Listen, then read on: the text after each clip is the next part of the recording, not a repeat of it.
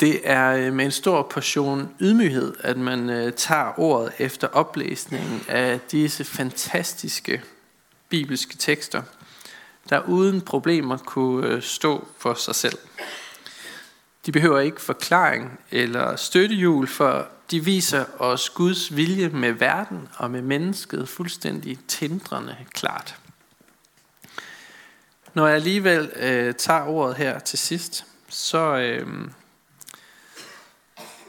så er det et forsøg på at øh, samle op og øh, pege på nogle sammenhænge og også sætte Guds ord ind i vores virkelighed her tusindvis af år senere. Og så er det måske også for at sige, øh, at præster laver også noget en gang imellem. Der er begivenheder, øh, som i det øjeblik, vi oplever dem, kan virke øh, store og afgørende. Sådan begivenheder i vores eget liv. Øh, det kan være en fest, det kan være en eksamen, det kan være en stor sportsbegivenhed. Alt drejer sig om det her ene moment i tiden. Og når man øh, så er på den anden side af sådan en stor begivenhed i ens liv, så opdager man, at livet alligevel gik videre. Der var noget på den anden side. Det var en vigtig begivenhed, men det er ikke noget, der bliver skrevet bøger om. I aften så vil jeg gerne tydeliggøre for jer, at det er anderledes med de begivenheder, vi her har hørt læst op. Det er historiske øjebliksbilleder, som har ændret historiens gang og givet ekko igennem generationer, helt op til i dag. Og det er virkelig epokegørende, og, øh, og det står mejslet i tiden. Og hvor er det skønt at, øh, at opdage, at øh, min historie, den klinger med i de beretninger, vi har hørt. Det er ikke et øh, fjernt og distanceret budskab, vi har hørt i aften, men det er ord til alle tider. For eksempel fra skabelsen, hvor Gud så, at alt, hvad han havde skabt, og han så, hvor godt det var. Vi så, hvordan han ordnede, forordnede hvilen, en sabbatshvile i den have, som han havde skabt. Og det var godt. Hvis nogen af jer var med til de her undervisningsaftener, vi havde besøg af Jens Brun Kufod, som er professor i Det Gamle Testamente, så nævnte han den aften, at øh, han kaldte Edens Have for grænselandet. Grænselandet. Og jeg stussede lidt over ordet, og så tilføjede han, det er et godt sted at være. Fordi Gud han har sat nogle sunde grænser og skillelinjer mellem hvad der er godt for mennesket og hvad der er ondt. Der var en moralsk ramme for livet, som gjorde det trygt og godt fra start. Men det onde, det kom alligevel snigende ind i haven. I skikkelse af en slange. Den skal måske ikke forstås sådan, som en slange i bogstavelig forstand, men som et billede på djævlen. Det førte en række grænseoverskridende handlinger med sig. Syndefaldet kalder vi det. Først var det slangen, der brød sandhedens grænse, da han løj for Eva. Så var det kvinden, der brød lydighedens grænse over for Guds bud. Og til sidst, manden der, fordi han er lidt langsom i optrækket, øh, fulgte med kvinden og blev hendes medskyldige i ulydigheden imod Gud. Det kan man måske godt tænke, så kunne de ikke have gjort det lidt bedre. Vi kunne godt, have be- vi kunne godt bebrejde dem det. Men det er altså kun første grænsebrydning af en lang række, hvor mennesker finder kreative måder at bryde Guds bud på. Den næste grænse, der brydes, er Kain, der slår sin bror Abel ihjel. Og sådan fortsætter det og fortsætter og fortsætter helt op til i dag. For ingen af os kan heller se sig fri fra synden. Vi er også ulydige imod Gud, for vi har alle syndet. Ikke bare sådan en gang imellem. Nej, vi er filtret ind i synden, og vi kan ikke blive fri fra den. Den bor i os.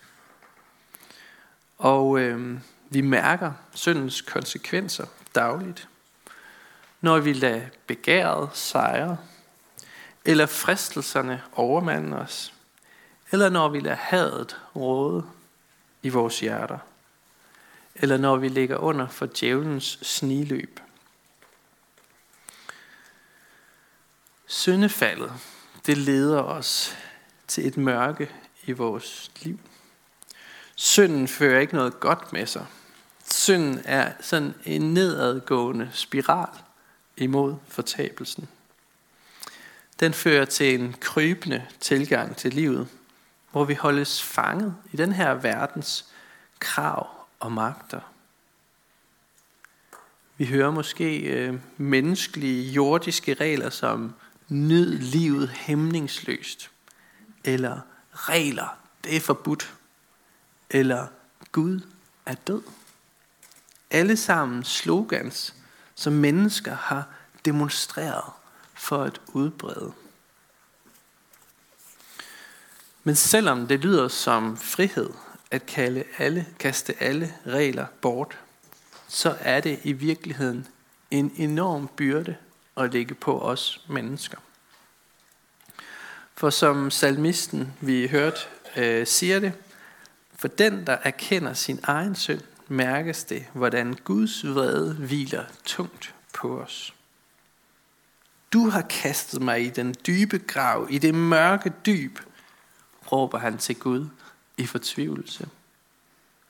Jeg kan godt forstå, hvorfor man valgte netop den tekst fra salme otteogfirs i kølvandet på første verdenskrigs rædsler i skyttegravene. De mænd, der kæmpede, havde set et ufatteligt mørke. Et sted uden lys, uden håb, uden glæde. Men modsat af, hvad man skulle tro, så var skyttegravene ikke et sted uden Gud.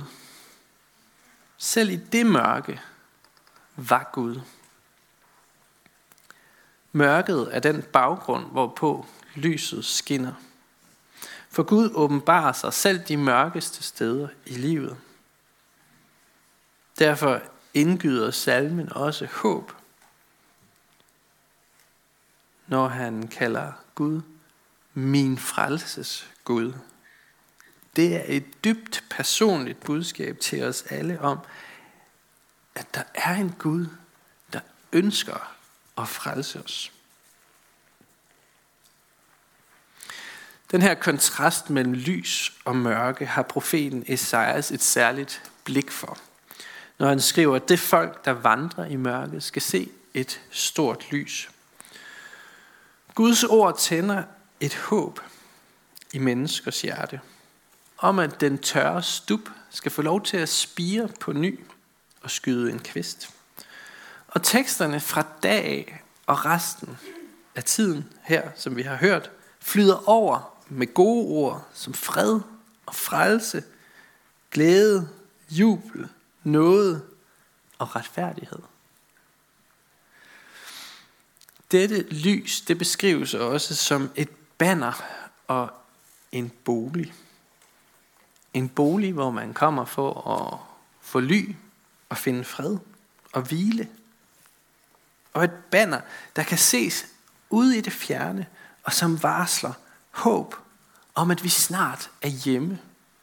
Som signalerer noget og barmhjertighed og giver håb om, at i sidste ende, så skal vi finde hvile en gang. Ligesom det var tiltænkt helt fra starten, da Gud skabte verden. Det budskab om fred og håb og glæde, det var i mange, mange, mange år en uopfyldt længsel. Det var noget, man længtes efter at se. Det var som en plantegning, der var tegnet i detaljer, men som endnu ikke var blevet til den drømmebolig, vi længtes efter. Den havde endnu ikke taget form. Det havde ikke materialiseret sig. Håbet var blot blevet tændt. Men da Maria fik besøg af englen, så var tidens fylde nået. Og der kom der kød på evangeliet. Det var som en åndelig eksplosion. Gud blev menneske og tog bolig iblandt os. Det var historiens klimaks. Han kom for at bringe noget og fred og glæde ind i verden. Den dag Guds søn blev født, der gik vi ind i en ny epoke, en ny start, så mennesker ikke længere skulle leve fanget i mørket. Men alle dem, der tog imod ham, gav han ret til at blive Guds børn. Det er dette, som julen på en særlig måde forkynder for os. Ordet blev kød og tog bolig iblandt os, som vi hørte det i den niende læsning. Det kalder vi for inkarnationen. I kødblivelsen på dansk. At Gud iklædte sig en kødelig menneskelig skikkelse, som vi kunne se og røre og mærke.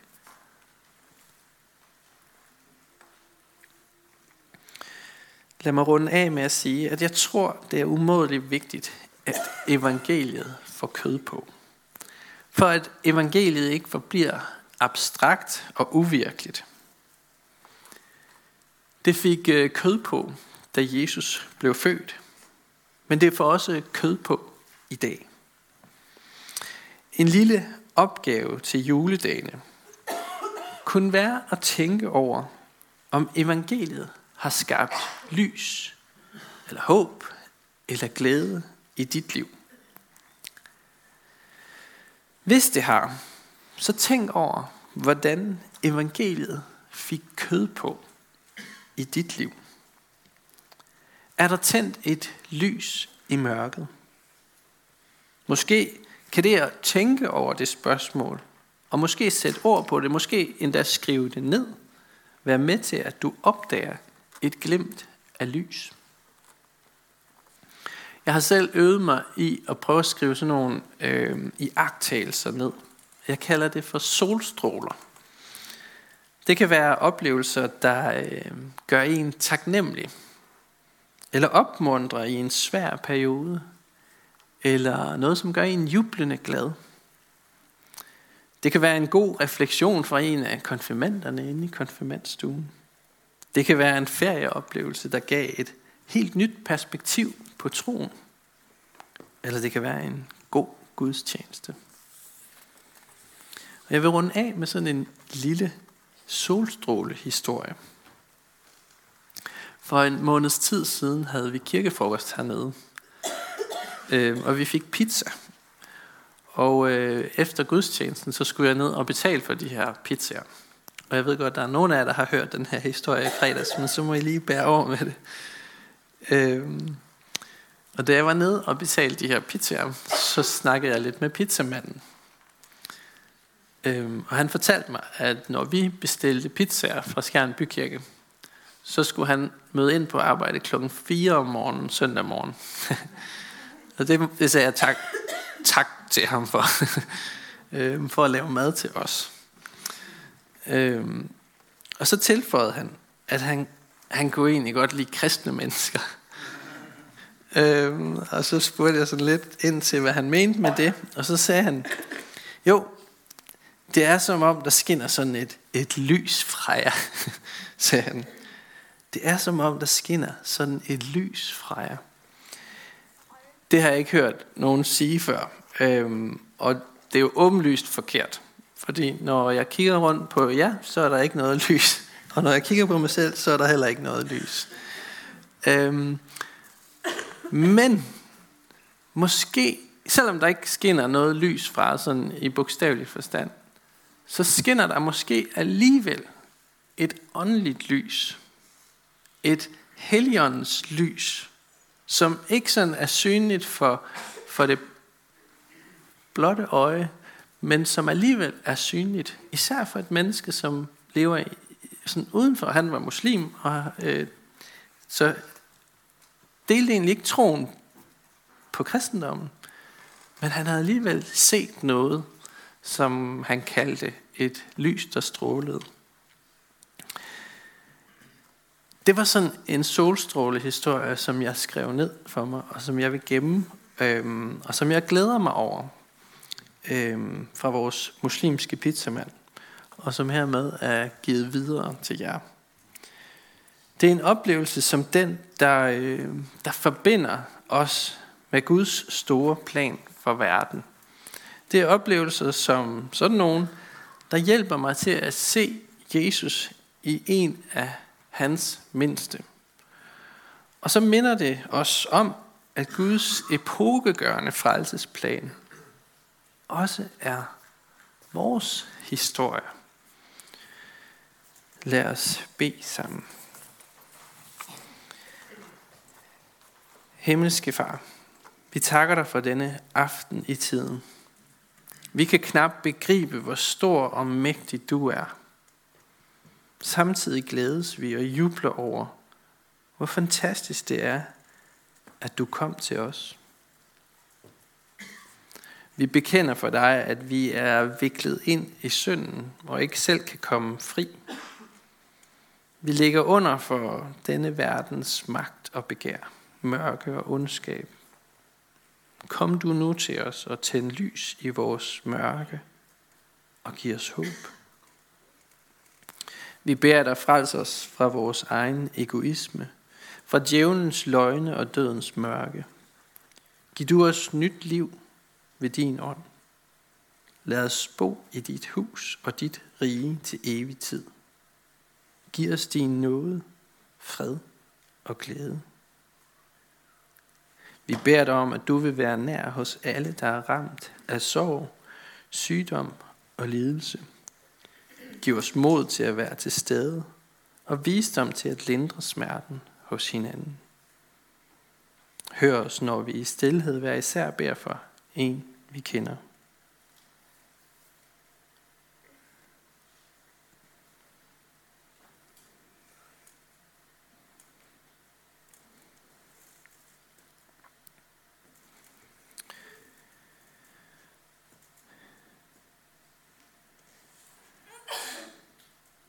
Vi vil særligt bede dig for Kirsten Østerby, som lige for tiden er hos os.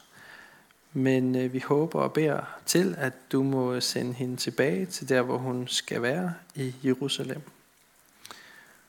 Og vi beder dig for Daniel Amitsbøl Jensen. Øh, vil du støtte og styrke ham i hans arbejde på Grønland?